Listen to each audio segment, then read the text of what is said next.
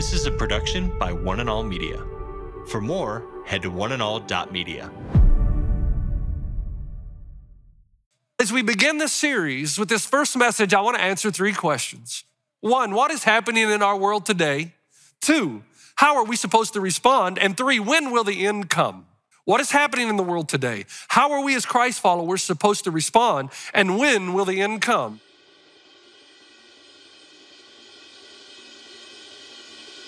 Today. Today. Today. Today with Jeff Vines, We are taking the gospel to the world. pastor, apologist, and Bible teacher. One truth that will be delivered in love and compassion, connecting every one person to all that God has promised them.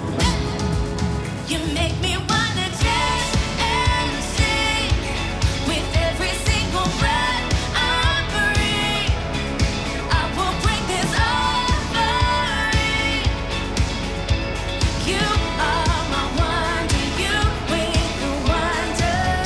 Today. Today. Today. Today with Jeff Vines. Welcome back to Today with Jeff Vines. My name's Aaron, and we're going to finish a message with Pastor Jeff that we started last time, looking at Revelation chapter 13 and the beast of the sea. Pastor Jeff says these are the times that the wheat becomes separated from the chaff, and it can be easy going as a Christ follower when nothing is on the line. But when trouble comes, the reality of who we are truly emerges. Let's see what else Pastor Jeff can unpack from Revelation chapter 13.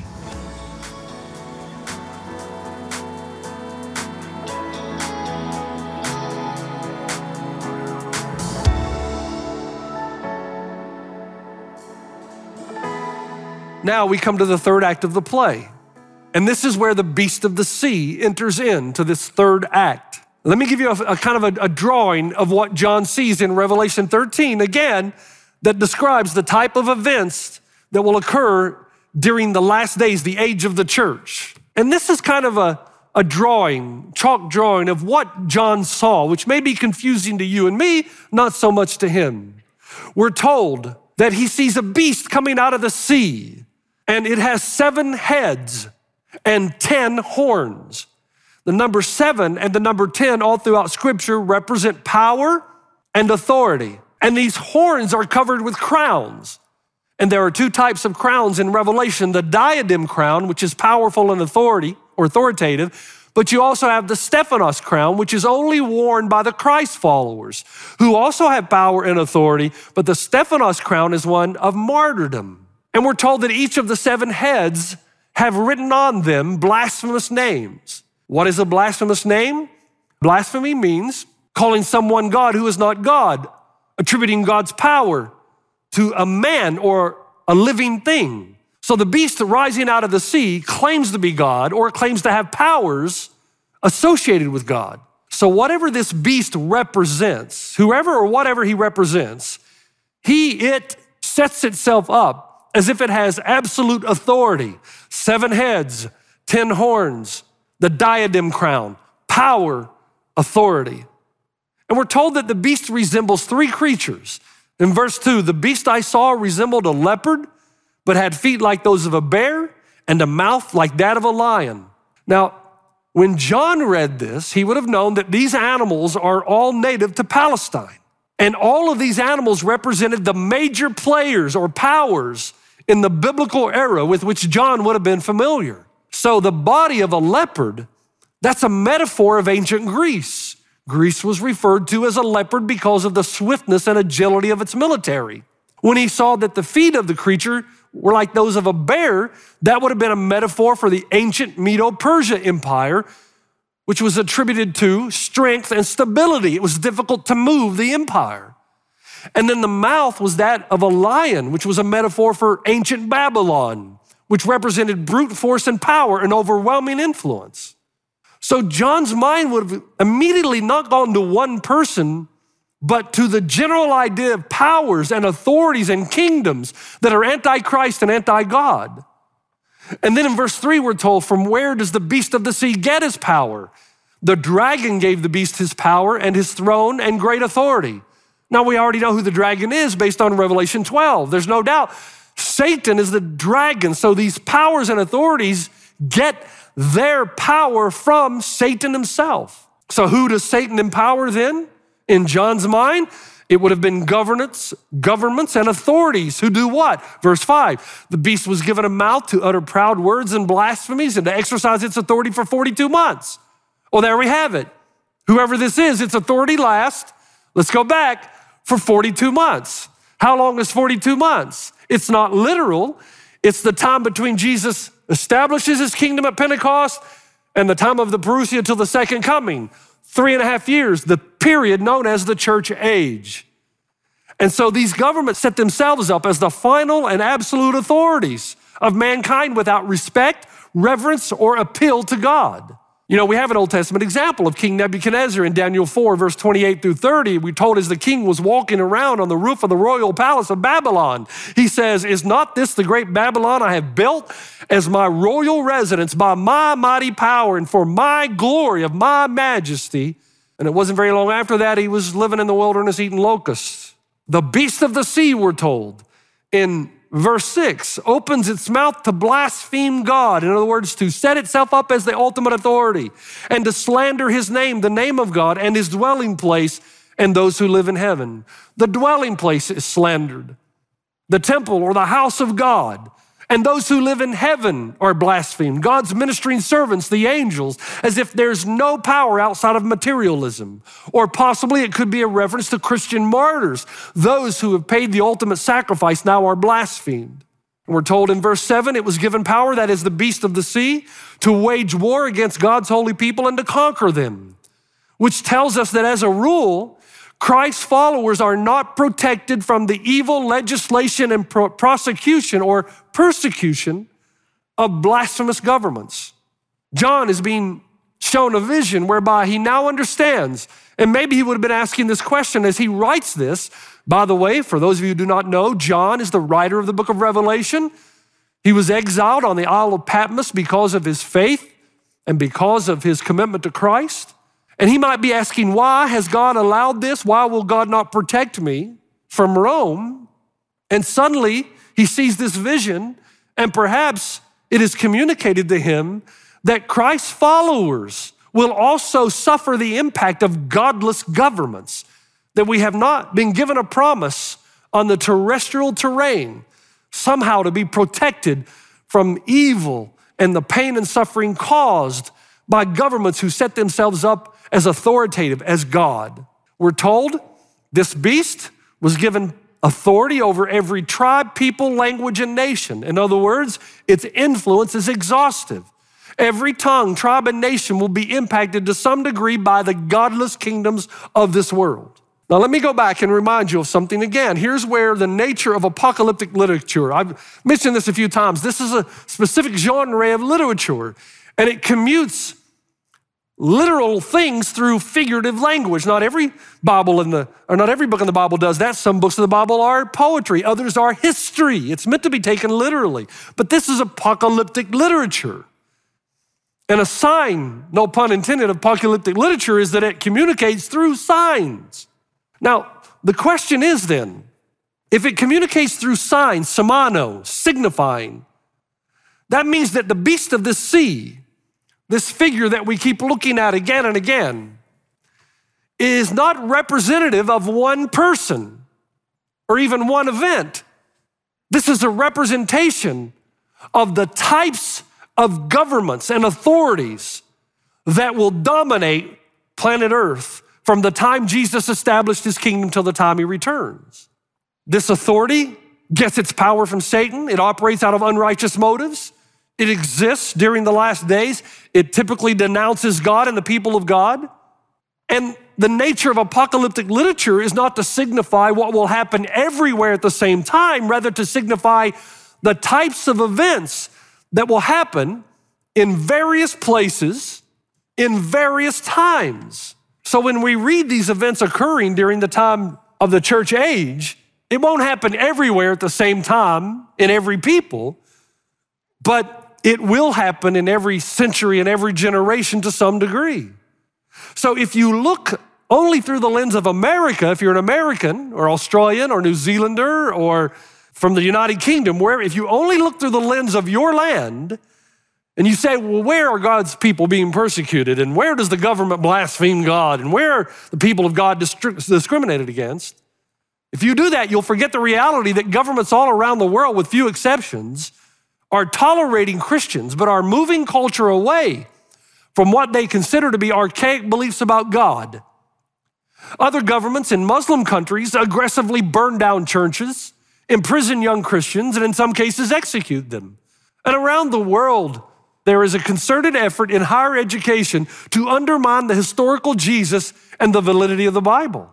But even in America, when you stand for things of Christ, when you stand for the things of Christ, you will be persecuted, often alienated, and sometimes marginalized. When you stand up for traditional marriage and traditional family and traditional sexuality, you are hated, ridiculed, and persecuted. A few years ago, one famous leader in Washington said that Christians will be the Jews of the 21st century. And what he meant by that is Christians today will become the enemy of the people because they see us as stifling forward progress to an unholy political and social agenda. However, this is not a new thing. It's been happening throughout human history, beginning with the Romans. Rome hated the Christians because they stifled future progress. They were considered atheists because the Christ followers would not become polytheistic. They would not worship the Roman gods. And as a result, and John would have understood all of this, which means he would have understood to some degree the symbol he's looking at. When something tragic happened in Rome, whether it's earthquakes, floods, famines, whatever, the Christians were blamed. Which, if you think about it, is a logical conclusion. Because if you really believe the emperor is God and the Christians refuse to worship him, then the Romans would have thought that the gods of the Romans were punishing Rome on behalf of what all the Christians were doing. Think of where John's mind would have gone when he described verse 5 and 6 the beast was given a mouth to utter proud words and blasphemies and to exercise its authority for 42 months during the entire church age. It opened its mouth to blaspheme God and to slander his name and his dwelling place and those who live in heaven. Well, that would have made sense to John. Rome was known as the city of gods. Roman emperors were worshiped, they were believed to be the sons of God. People bowed down and worshiped the rulers. They paid homage to the emperors. They believed Rome was supernatural and invincible. No other power was like it. No one could wage war against it. Rome did indeed blaspheme God. He's not God, the emperor's God. Rome did indeed slander God's name and his dwelling place. God does not live in the temple, they said. God lives in the palace. He's the emperor. And Rome slandered those who lived in heaven or live in heaven. The only powers they said in the heavens are the Roman royalties and their sons who have gone before. So John continues in verse 7 it was granted to him to make war with the saints and to overcome them.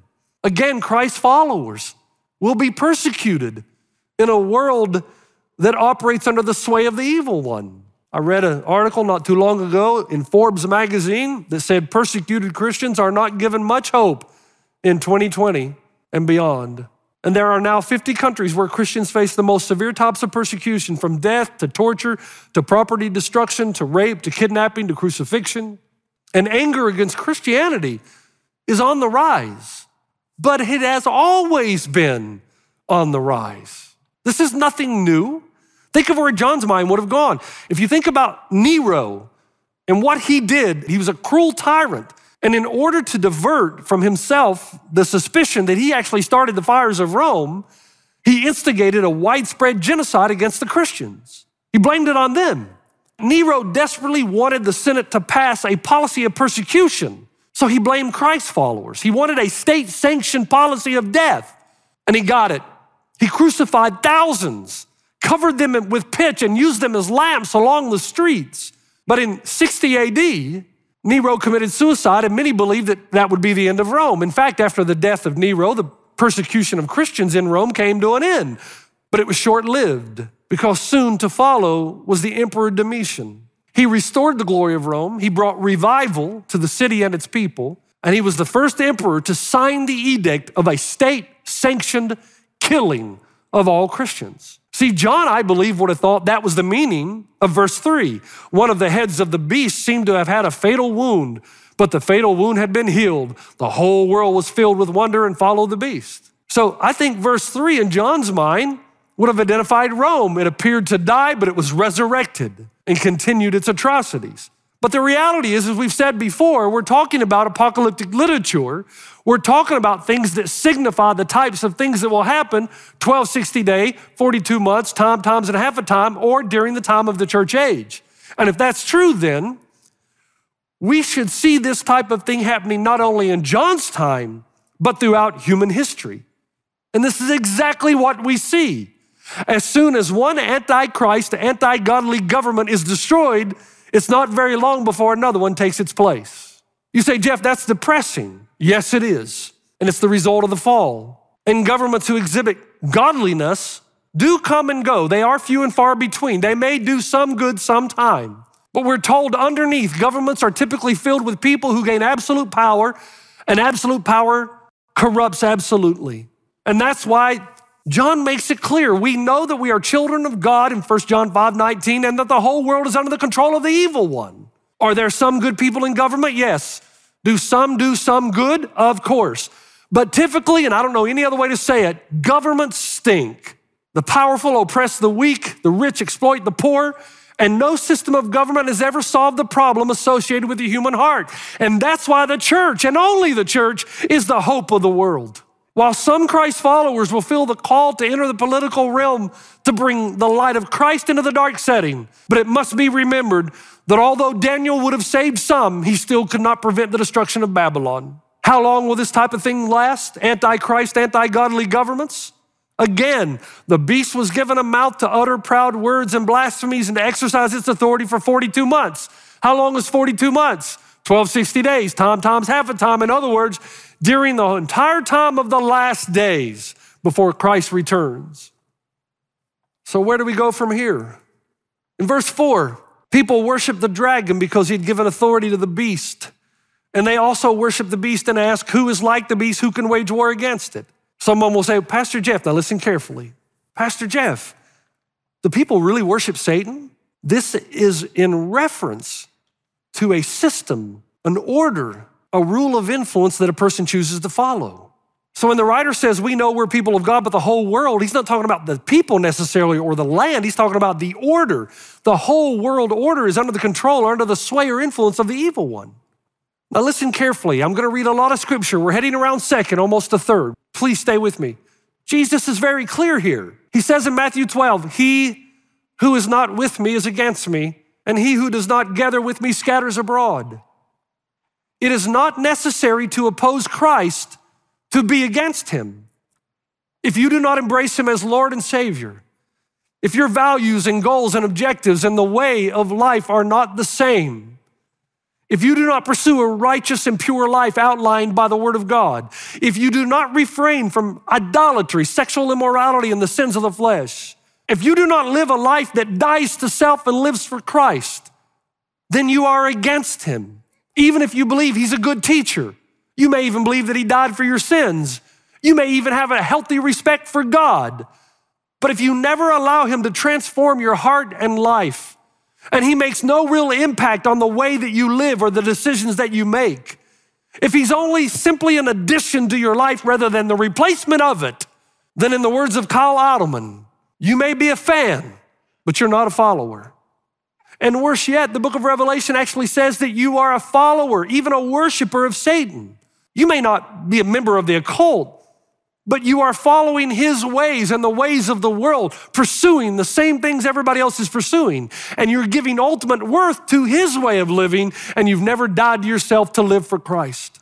What a rude awakening it will be on the day of accountability where, for so many, when Jesus says, Depart from me, I never knew you. You say, Jeff, that seems so narrow. Yep.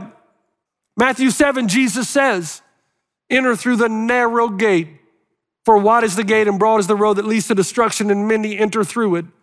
But small is the gate and narrow the road that leads to life, and only a few find it. We all need a gut check. This is serious business. In the tradition of Nero, many will come. They will be present in every generation, in every century. They may not be everywhere, but they will always be somewhere. The Neros and Domitians and the Stalins and the Mussolinis, the emperors of the East, the dictators of the West will mock God, will abuse his fellow man, will live as if there's no accountability, will attempt to annihilate those who oppose him. And his power will be strong because it's given by Satan himself who can oppose him. And these types of stories will be repeated again and again throughout history in every century, in every generation. But the larger point, we should not be surprised when we see governments and culture under the influence of Satan drift away from God, become aggressive toward Christ's followers, and ultimately persecute the church of Jesus Christ. Which is why the writer says in verse 8, and inhabits all inhabitants of the earth will worship the beast. They'll all follow his lead. All whose names have not been written in the Lamb's book of life, the Lamb who was slain from the creation of the world. It seems harsh to say that all who are not for Jesus are Satan worshipers, but in a sense, they are because they live by his rules. Don't you see? There are only two ways to live passionately pursuing Jesus or passionately pursuing this world.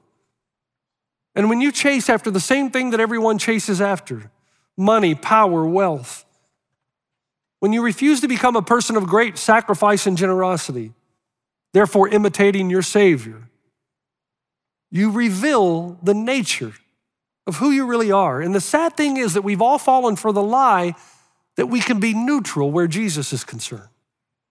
The important thing that we ask ourselves in a message like this, and I know you were hoping that we would get to how do we respond and, and, and when will the end come?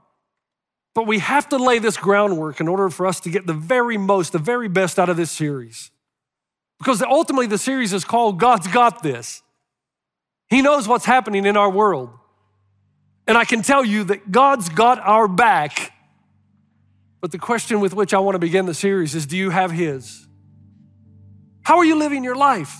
I think some of us are going to arrive in heaven and God's gonna look at us and say, But I sent the prophets and I sent my preachers and I gave you the written word to warn you of the power of a world system that could cause you to stray away, where suddenly you'd find yourself so far from God. The pursuits and the passions of the world, if you're not careful because they're governed and ruled by a world system, you'll find yourself pursuing and passionate about those things. So, as we begin the series, I ask everyone, what kingdom are you living for? Who holds sway over you? In every decision that you make, is Jesus Christ the Lord of your life, your master, and you are following him and you are watching carefully and you are saturating yourself with the word and the power of God so that as you put on the armor of God every single day, when the battle comes, you will be able to stand.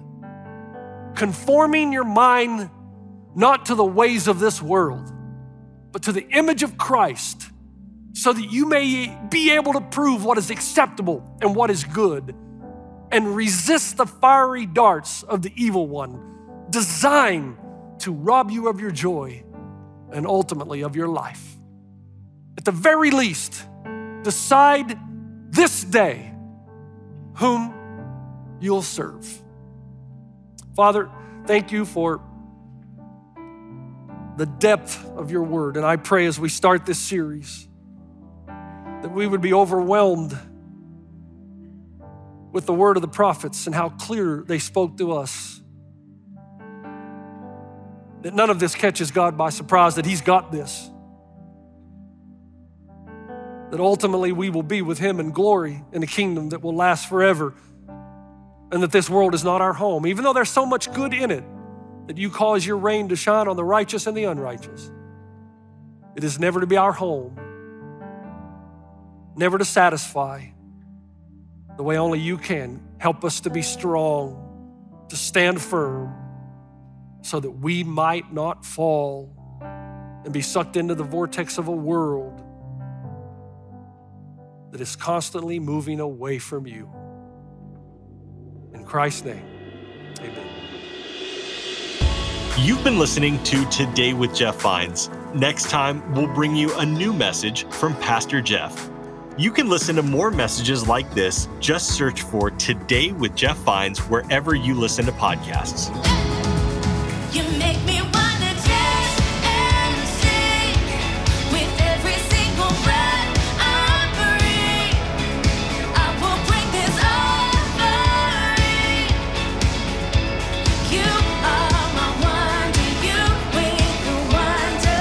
Today. Today. Today. Today with Jeff Vines. This is a production by One and All Media. For more, head to oneandall.media.